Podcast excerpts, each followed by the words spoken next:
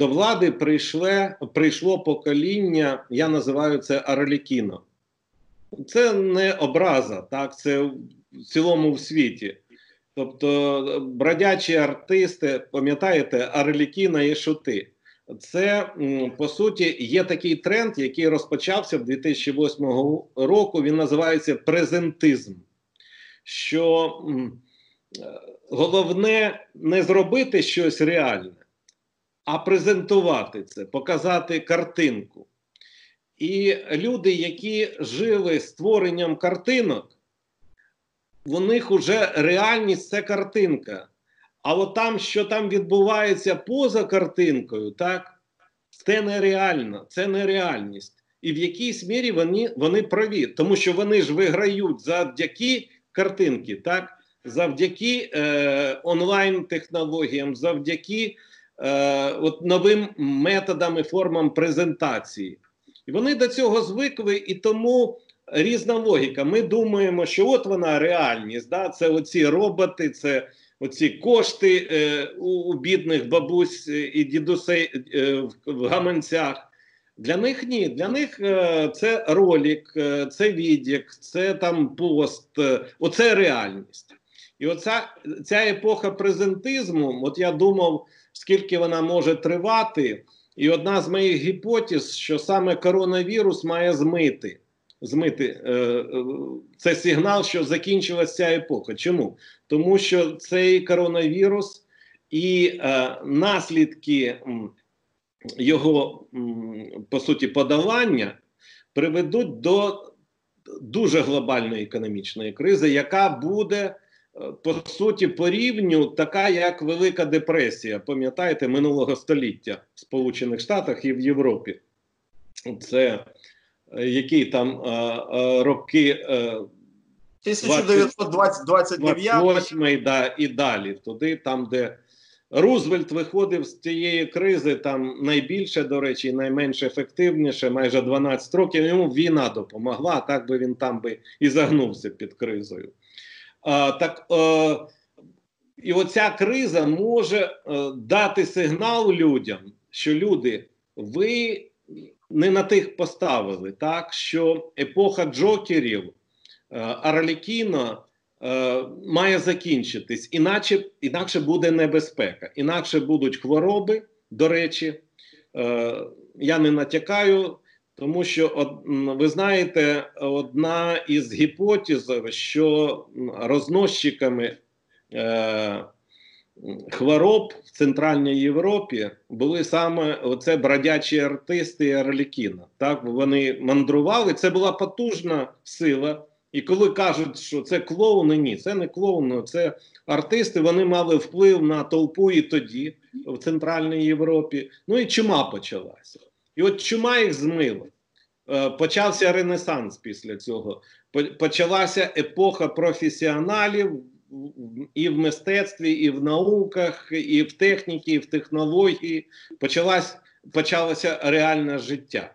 І я чогось так думаю, що цей коронавірус може і є знаком, що е, оця коротка епоха, не дуже довга, вона закінчується, тому що люди почнуть ну, бачити наслідки, наслідки е, своєї неадекватної, ну, по суті, поведінки, е, і вони почнуть е, ставити на інших лідерів. Дивіться, що відбулося от в епоху цього презентизму. Що в епоху презентизму, якщо е, воює реальний лідер, так, інтегральна особа, моральна, там, з знаннями, проф... професіонал і е, е, презентизм. Тобто людина, яка може створювати відіки, ролики, е, презентувати себе, завжди помага... перемагала е, от, саме презентист. Е, і, а реальні ри... лідери скрізь програвали. От так же Трамп виграв. І не лише там в Італії, в Іспанії, у нас. Ну, там... Пане Олександре, презентеру, згідно вашої класифікації, він вміє створювати слайди, в тому числі і для презентації урядової програми, так. Цінність якої є, ну, навіть його прибічники кажуть, що є нульовою. Так, а слайд є. А слайд є. Дивися, непогано виглядає. От, Та, ну, там, там записано п'ятсот тисяч робочих місць. Ну так, п'ятсот тисяч. Економічний націоналізм записано, ну і дуже багато хорошого записано. І слайди професійно зроблені, все. Але змісту за цим нема. І от, на жаль, люди, от депутати, вони вже починають розуміти. Ні, давай нам зміст, ну... А прості люди, вони ще в полоні все ж таки такого тренду презентизму, який не лише нас. А це загальносвітовий тренд. І, наприклад, інший тренд, ми думаємо, що ми унікальні. Наприклад, це загальносвітовий тренд, що е, е, от елементи влади, да, є виконавча влада і судова. Так судова влада по всьому світі перемагає виконавчу владу, яка слабшає. Наприклад, ще один тренд, що класичні партії занепадають тотально. Якщо ти хочеш перемогти, ти маєш ще створювати нову партію чи шукати е, Арлекіна, щоб очолив е, твою консервативну партію. Ну, подивіться, в, я не хочу ображати, але Британію, так, в принципі. Має знайти фріка і поставити його на чолі партії. От, оця епоха якраз коротка, з дві тисячі восьмого по, по сьогодення, вона все ще існує. Там свої закономірності і, ідуть, які для класичної людини абсолютно неадекватні, але вони перемагають. Вони перемагають, і невідомо, хто, хто живе в реальності, чи ми, чи вони. І що таке реальність? Може, оце і є сучасна реальність. Ми ж надивилися фільмів про «Матрицю». І от оця епоха починає домінувати. Ви знаєте, що таліби, у них, е, вони ж теж використовують е, сучасні технології навіть в судовій владі. Вони ловлять заручника, потім онлайн-голосування, який засіб покарання, і смертня, смертна кара, якщо там теж є. Якщо більшість голосує онлайн, вони тут же в онлайн страчують людину. Оце сучасний світ такий. І хотілося б, да, щоб оця епоха пошвидше пройшла. А може вона не пройде, а просто буде новий рівень чогось. Але послухайте, от людина, коли підходить до банкомату, так, і дивиться свій залишок на картці, або зазирає в гаманець і рахує там гривні, які залишилися, вона ж повертається в реальність, чи вона продовжує, продовжує жити е, цими відосиками і е, в цьому, в світі, в світі ілюзій? Повертається до реальності, і от тому у мене є сподівання, що от так, такий радикальний, е, радикальна зміна тренду, так, гальмування економіки якраз і розкриє очі, що, ну, добре, е, презентація – це добре, але, ну, матеріальна складова теж е, дуже важлива. Дивіться, це ж не нова ситуація. Пам'ятаєте, як у давньому Римі, що плебс вимагав? Хліба і видовищ, так. І видовищ, так. І інколи видовища перемагали. Тобто, і, і мабуть, і, от, от, оцей етап ми, ми проходимо, а, і наступно ми будемо вимагати хліба. А, якщо буде потреба а, на хліб, на матеріальні блага, буде попит на матеріальних лідерів. Лідери, які вміють, знають, можуть зробити своїми руками, довести справу до кінця. Чим відрізняється бізнесмен від експерта? Що бізнесмен може почати і закінчити. Так у нас є такі лідери матеріальні, але вони олігархи, ось в чому біда, вони так встановлюють монополії. Так, це, це теж фундаментальна проблема, що у нас влада і гроші – це синонім. І якщо влада – це гроші, то, звичайно, вона притягує найбільше не ідеалістів, спеціалістів, вона притягує махрових бізнесменів, які завжди в змаганні з ботаніками, чи там вони перемагають. Перемагають. Це очевидно. І оце, як на мене, оце ключова проблема сучасного світу, особливо нас. Чому? Тому що ми вважаємо себе дуже культурними і освіченими, а насправді ми, мабуть, найменш культурна і освічена нація в Європі. А просто не даємо е, собі звіт, ми продовжуємо там вважати, що ми там А ви знаєте, що в середньому в Європі статистика така: одна людина купує і читає приблизно дванадцять книжок на рік. У нас, да, на одну людину. У нас менше однієї книжки. У нас половина людей не читають жодної книжки, чи може одну прочитають. В сучасній Європі в театри ходять, і в музеї, і в театри в двадцять чотири рази більше, ніж українець. В кіно навіть в десять разів, але це вже через бідність.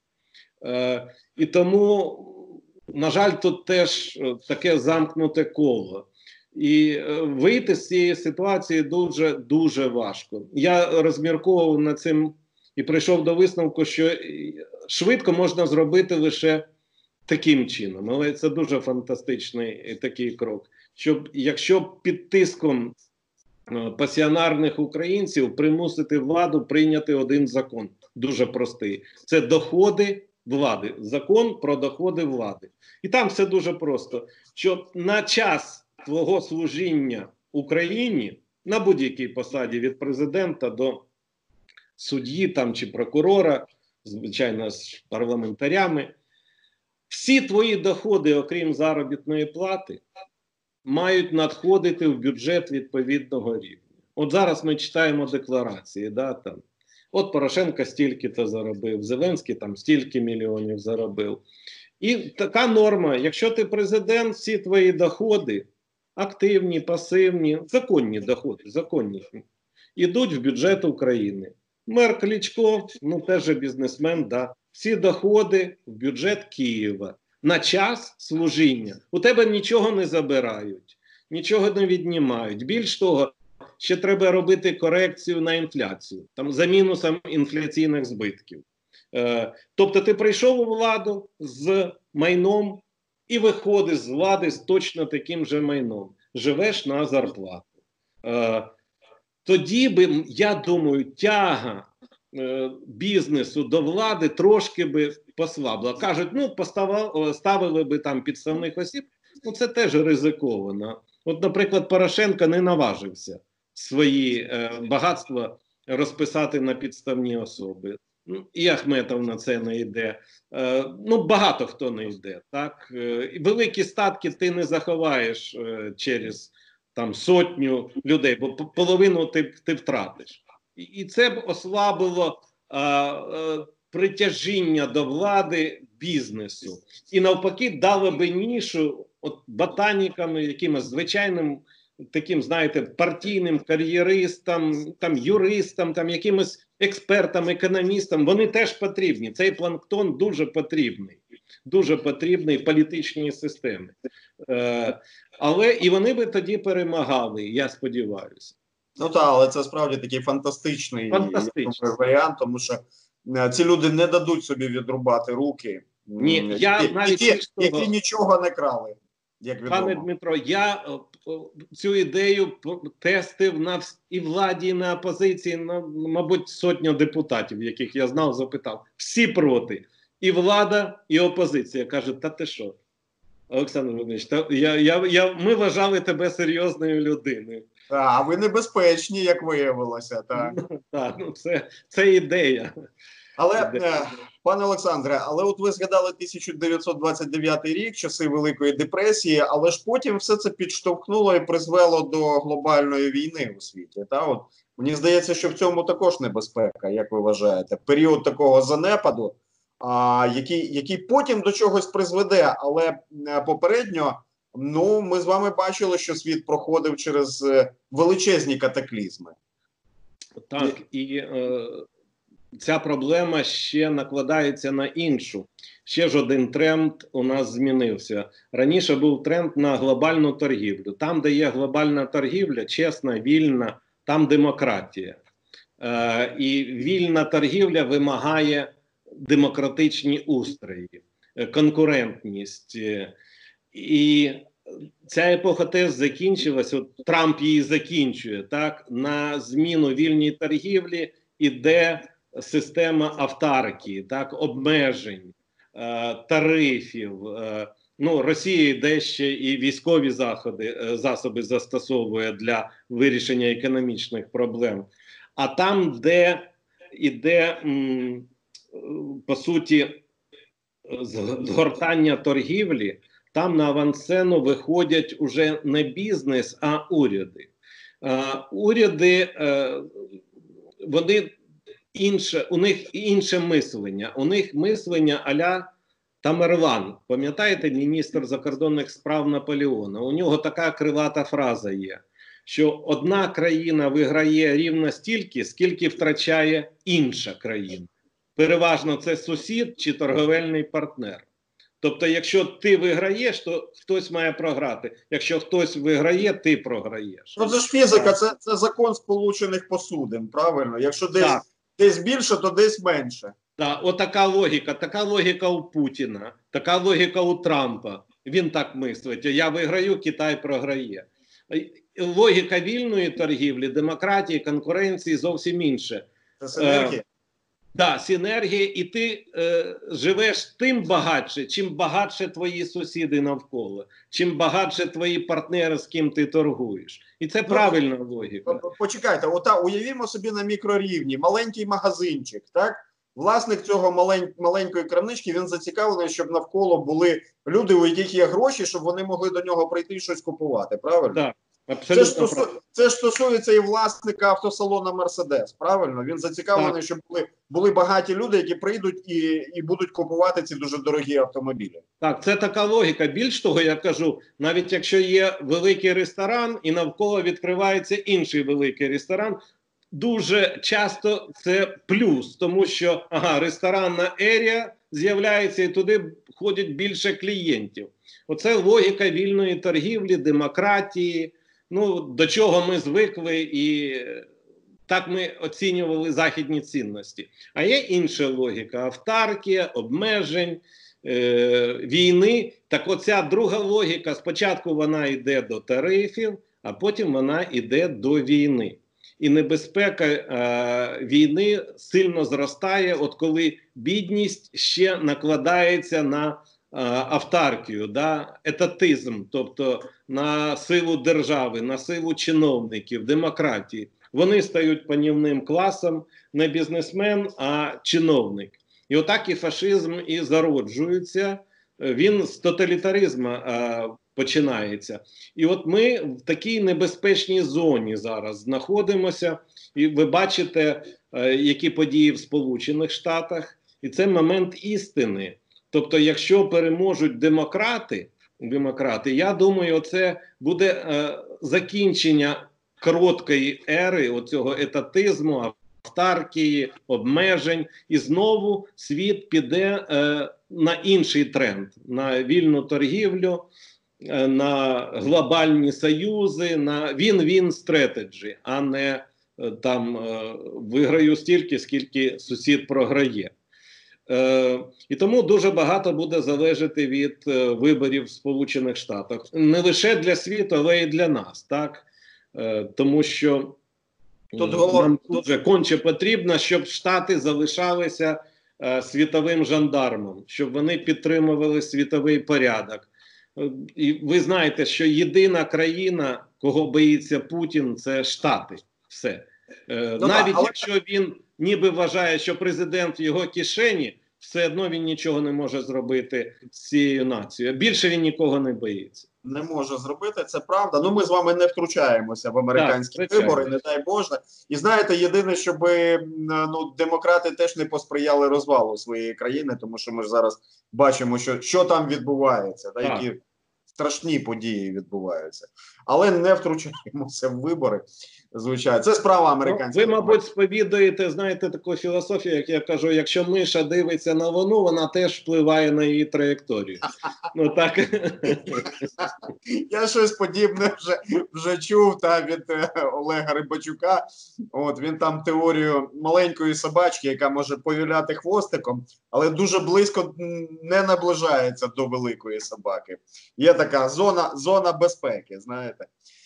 Скажіть, будь ласка, от, ну, багато ризиків ми з вами зараз озвучили. А що нам робити в такій ситуації? Ми проаналізували з вами, що відбувається в уряді та що, чого нам очікувати.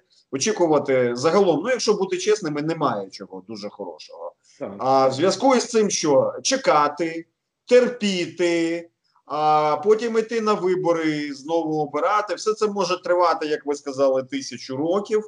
Ось, і еволюційний процес взагалі дуже складний. А чи, чи все ж таки ми можемо бути якимось каталізатором, який нашу країну зробить кращою, як ви вважаєте?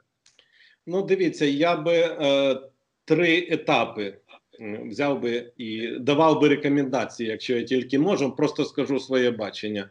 Перший етап – це до вересня-жовтня.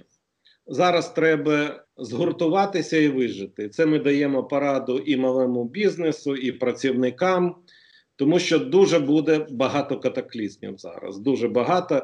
І тому треба е, співпрацювати з власником, з менеджером, намагатися утриматись на своєму робочому місці. Тому що за теорією двадцять відсотків робочих місць зникнуть, просто зникнуть, їх не буде. Це перший етап, і бізнесу треба теж дивитися, аналізувати, ніхто не знає, чим все це закінчиться. Ми знаємо падіння, я, я вам уже сказав, десь, я думаю, другий квартал мінус п'ятнадцять відсотків, і третій, ну, може, десь дванадцять-десять відсотків падіння буде. Це страшні. Жахливі цифри. Жахливі цифри, так. Да. Жахливі цифри. Ну, ви знаєте, що уряд, коли приймав бюджет, він спрогнозував, що у нас безробіття впаде порівняно з першим кварталом. Це серйозно, серйозно.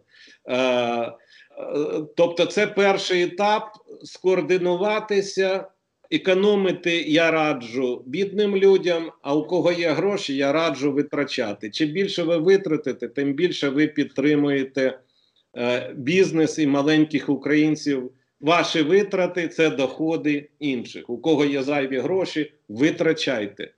Ходіть в ресторани, в музеї, купуйте, витрачайте, і цим ви підтримуєте економіку. А але, бідним ж, вибачте, на... але ж, вибачте, досить часто наші люди підтримують китайську економіку. Аліекспрес працює, що у нас купують? Та? Тобто навіть ті гроші, які залишаються, ми підтримуємо економіку Китаю. Ну, я, я от кажу, сфера послуг, все ж таки, в основному гроші йдуть українцям. І бідні люди не можуть, звичайно, витрачати дуже багато на китайську економіку. І зараз, до речі, феноменальне падіння імпорту. Це і автомобілів, і нафти, і газу. Це, ну, по суті, унікальний шанс для української економіки. Але це перший етап. Другий етап, який, я думаю, почнеться в жовтні. В жовтні. І от ви в вересні-жовтні треба розробити свою стратегію життя, де працювати. Багатьом треба міняти буде роботу, тому що не буде старої роботи. Ну і треба не боятися йти на нову роботу, навіть на менш оплачувану. Тому що середня заробітна плата буде падати, і ви маєте до цього бути готовими е, в цьому році. Це е, другий етап. Е, і нарешті третій етап, він розпочнеться, мабуть, на початку наступного року, де ми побачимо незначне зростання. Так, незначне зростання, і ми можемо відновитися, досягти рівня березня місяця цього року, десь наприкінці року наступного. Тобто ми втрачаємо в кращому випадку півтора року. Півтора роки. І тому от, оцей період, він не для наполеонівських планів. Тут головне завдання вижити, е, вижити, знайти нішу і почати, може, новий життєвий шлях, може, новий бізнес. А якщо комусь пощастить закріпитися в тій ніші, в якій він був, це теж дуже добре. Самі креативні люди можуть скористатися, тому що закриються дуже багато ресторанів, там сфери послуг якихось. Можна щось інноваційне відкрити, не знаю. А, і нарешті от глобальне питання ваше, а що робити глобально? Нам так, ну, я думаю, це питання не на один місяць, не на один рік. Ну, я так думаю, все ж таки, за моєю теорією, я не буду зараз вам її викладати, у нас двадцять четвертий рік – це перший рік, перші вибори, які ми будемо мати, бодай якусь можливість обрати достойну владу. Раніше таких шансів не було. От у мене було сто відсотків переконання, що все буде так, як і раніше. Просто я думав, що місія Зеленського буде полягати у тому, щоб е, оцю е, владу де-факто, олігархат, корупціонери, Росія, все ж таки трансформувати у владу де-юре. Там президент, прем'єр-міністр, Верховна Рада, щоб ну, ми більш цивілізовані ставали, не, не, не, не азіати все ж таки були. Але навіть і цього азіати, зараз не азіати, азіати теж різними бувають. Ну, я, да, в такому, звичайно, зараз азіати вже п'ятдесят відсотків економіки світової дають, і е, західна цивілізація. Я вибачаюся, але я вважаю Японію, Корею, це, це західна цивілізація. Це феномени, але вони таке є. Е, отже, питання, двадцять четвертий рік – це перший рік, де відкривається вікно можливостей нам обрати нову владу. Це в зв'язку із зміною виборчої системи, та? Чи, ні. чи які причини? Ні. Ні? Не в тому. Е, по-перше, зміна поколінь. Євреї ж не дарма виходили з рабства, з Єгипта сорок років. Е, е, по суті, покоління змінювали. Зараз більш динамічний процес іде. Іде більш динамічний процес, нема шорів, нема стереотипів. Це номер один. Номер два. Все ж таки, я думаю, що кількість хороших компаній буде зростати. За моєю теорією, вибори роблять не люди, а корпорації. У них гроші, корпорації скидаються і ставлять, ставлять свого представника на чолі. І він на них працює, він відпрацьовує. Ну, ви проаналізуєте будь-кого, і ви побачите, що так відбувається. Е, як правило, президент працює на погані корпорації, які заробляють на бюджеті, рекеті, монополії, там, ну, на всіх поганих речах. А на мою думку, до двадцять четвертого року, завдяки от, новітнім технологіям, ай ті-технологіям і не лише, з'явиться вже достатня маса людей, українців, у яких малий бізнес пов'язан не з ринками, поїхати в Китай чи отримати там і стати і щось продати, а малий бізнес буде пов'язаний вже з креативною діяльністю. Е, і його стане більше, і покоління стане інше. І це, е, звичайно, не будуть домінувати. В хороших, правильних е, країнах домінують хороші компанії. Е, це і Штати, е, особливо Швейцарія. Але Швейцарія – це країна майбутнього. Це єдина країна, де правлять уже країною не корпорації, а люди через референдуми. Але нам ні в якому разі не треба йти зразу через референдум, тому що відомо, до чого ми дійдемо. Нам треба пройти цей шлях. Так от, у двадцять четвертому році, я думаю, що питома вага хороших корпорацій досягне вже такого рівня десь двадцять п'ять відсотків, може навіть під тридцять відсотків. Ну, погані будуть домінувати, ці наші монополісти і олігархи, але все одно двадцять п'ять відсотків вирогідності перемоги – це величезний, величезний шанс, який ми отримаємо. І тому нам треба е, от п'ятому елементу, просто креативним українцям, розумним, динамічним, так скажемо. Їх завжди мало таких в усіх країнах, там п'ять, шість, десять відсотків, ну це максимум. Все ж таки, е, по-перше, ідентифікувати певну кількість людей, в тому числі і на посаду президента, і на е, парламентські вибори.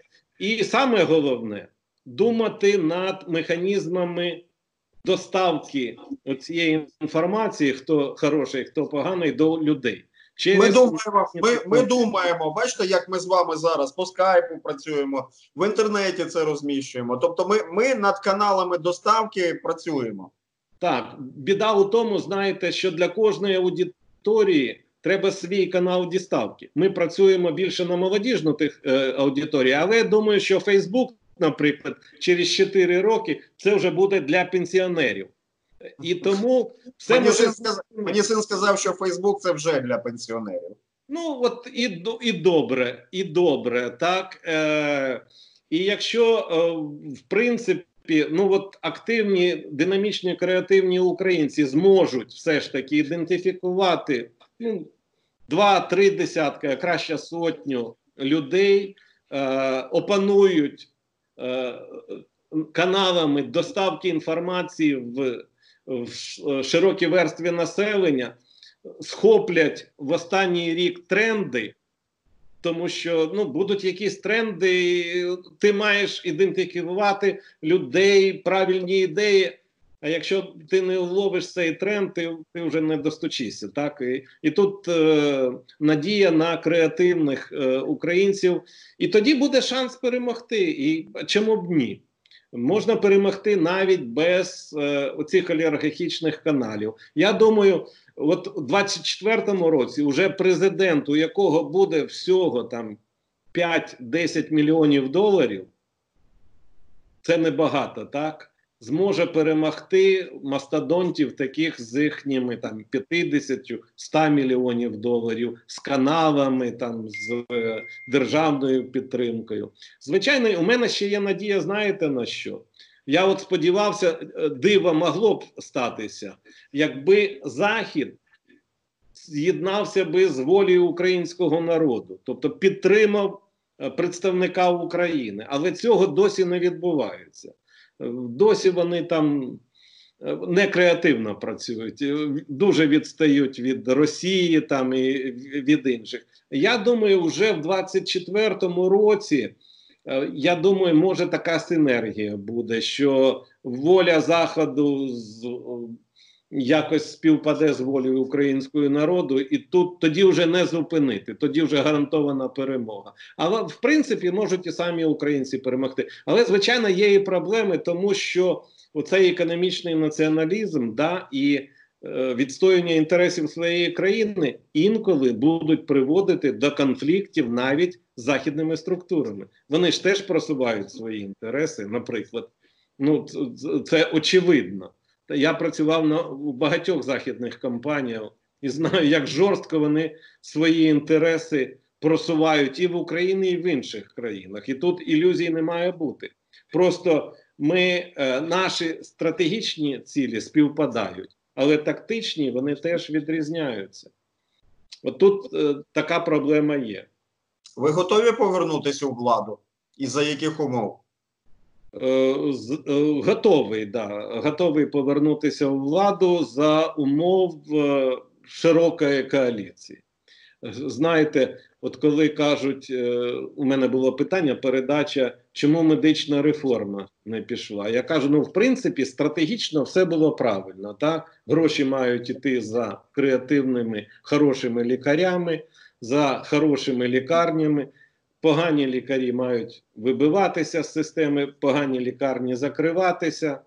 Але як можна робити реформи в таких складних галузях, коли міністр каже одне, прем'єр-міністр суперечить, президент каже, та взагалі третє. Ну, так реформи робити не можна. Це лише можна піти і насмішити людей. Тобто має бути консолідована команда, одна мета – і швидке проведення реформ. Я е, просто, так ви, ви мені нагадали, я пам'ятаю, як проводили реформи в Польщі. Е, я був в команді людей, в Гарварді готувалися всі реформи для всіх посткомуністичних країн, в тому числі і для України. Е, я для України теж підготував реформу швидкої приватизації, стабілізації, впровадження валюти. Там був Клаус, майбутній президент Чехії, Бальцерович, ну, вся братія. Вся братія. Ну, і прорвала, до влади прийшов лише тоді перший Бальцерович, і він перший робив реформу. Ну, повірте мені, це було, в принципі, я сидів, всі сиділи і слідкували, як відбуваються оці реформи. Це як запустити космічний корабель. От серйозно я вам кажу, працюють із людьми, із бізнесом, із міжнародними організаціями, всі працюють разом. І все це відбувається в онлайн-режимі. І за дев'ять місяців, ну як дитину народити, в Польщі е, е, народилася нова економіка. Було за дев'ять місяців зроблено стільки, скільки ми досі не зробили і половини. Ну це реформи, так? І все зараз... Мене, коли мене питають, а яка найкраща країна для проживання, я так думав, думаю, кажу, мабуть, стратегічно Польща. Так, вона зараз відстає. Відстає від Німеччини, відстає від Франції. Але я не впевнений, що через десять років вона буде відставати. Тому що вони діють майже оптимально. Майже як німці. По всім параметрам.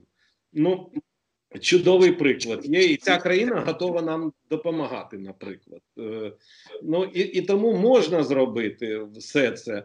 Е, от двадцять четвертий рік, от як на мене, це момент істини, так, останній шанс, принаймні для мене, е, не через книжки, передачі, там, лекції там, і школу бізнесу донести, а щось зробити своїми руками матеріально. Ви знаєте, є такі люди, які, от коли не можеш ти дове... закрити, закрити е, е, угоду якусь, а закрити угоду – це собі кошти в кишеню покласти. Це, значить, ти ніхто, ти ніхто, туди лізти не потрібно. А так же і реформи. Якщо ти не зможеш за рік зробити так, щоб життя людей і бізнесменів суттєво покращилося, а економіка вийшла на нову орбіту, ну, тоді це не те. Це просто буде пародія, традиційна пародія, на жаль, яка весь час відбувається чомусь в Україні. Так. Ну, ми, ви знаєте, ми будемо не лише очікувати дві тисячі двадцять четвертий рік, я думаю, що ми будемо активно до цього всього готуватися. Можна я наостанок, це майже особисте питання, вас попрошу, щоб ви розказали трохи про картину, яку ми бачимо в кадрі. Це картина відомої української художниці Плисюк, Оксана Плисюк. На жаль, у мене велика колекція її картин. Вона виставлялася дуже багато, але емігрувала, ну, наскільки я знаю, спочатку у Туреччину, а потім... чи в Хорватію, і зараз десь на Заході вона живе. А це, е, ну так, сію велике, добре. У неї філософські картини е, за творами Гессе. Ну там різні, різні, не буду все розповідати, тому що це приведе кудись в далекі дебрі мистецтва. Я люблю мистецтво і... Ну, от багато картин цього митця. А ви збираєте в основному українських художників, чи у вас е, е, різні автори в колекції? Ні, виключно українські. Виключно українці, це принципово. А навіщо мені підтримувати е, інших? У нас, я вибачаю, стільки е, геніїв е, існує, там, Марчук, е, тому лише українські. І, а друге, я не професійний, знаєте, інвестор в мистецтво. Хоч це дуже цікава галузь, можна дуже багато заробляти. Ще потрібно, щоб картина подобалася. От якщо вона подобається, от тобі приємно дивитися. Ну, будемо провести передачу, я і сяду на, в іншому ракурсі. Тоді, е, ну, от для мене це хороша картина. Навіть скільки вона коштує. Ну, є картини, які коштують і тисячі доларів, є які двадцять тисяч доларів коштують. А може та, що за тисячу, тобі подобається більше. І для мене вона більш цінна картина, е, що її оцінили там експерти інакше. От, і, і тому і я вважаю, що економічний націоналізм треба любити не лише теоретично, але і практично. На жаль, от е, е, тільки машини, на жаль, ми не можемо оцей принцип е, з автомобілями реалізувати, а хотілося б. Так, тому що сумно е, з... з нашими автомобілями. А, а ви сповідуєте ще й художній патріотизм, чи художній націоналізм. Я вам дуже дякую Олександр Савченко сьогодні з нами в медіаклубі був, друзі. Український економіст, фінансист і ректор Міжнародного інституту бізнесу. Пане Олександре, дуже вдячний за те, що ви нам приділили стільки багато часу. І, звісно, готуємося до майбутніх якісних а, і правильних з точки зору розвитку країни змін. Дякую. Дякую вам. До побачення.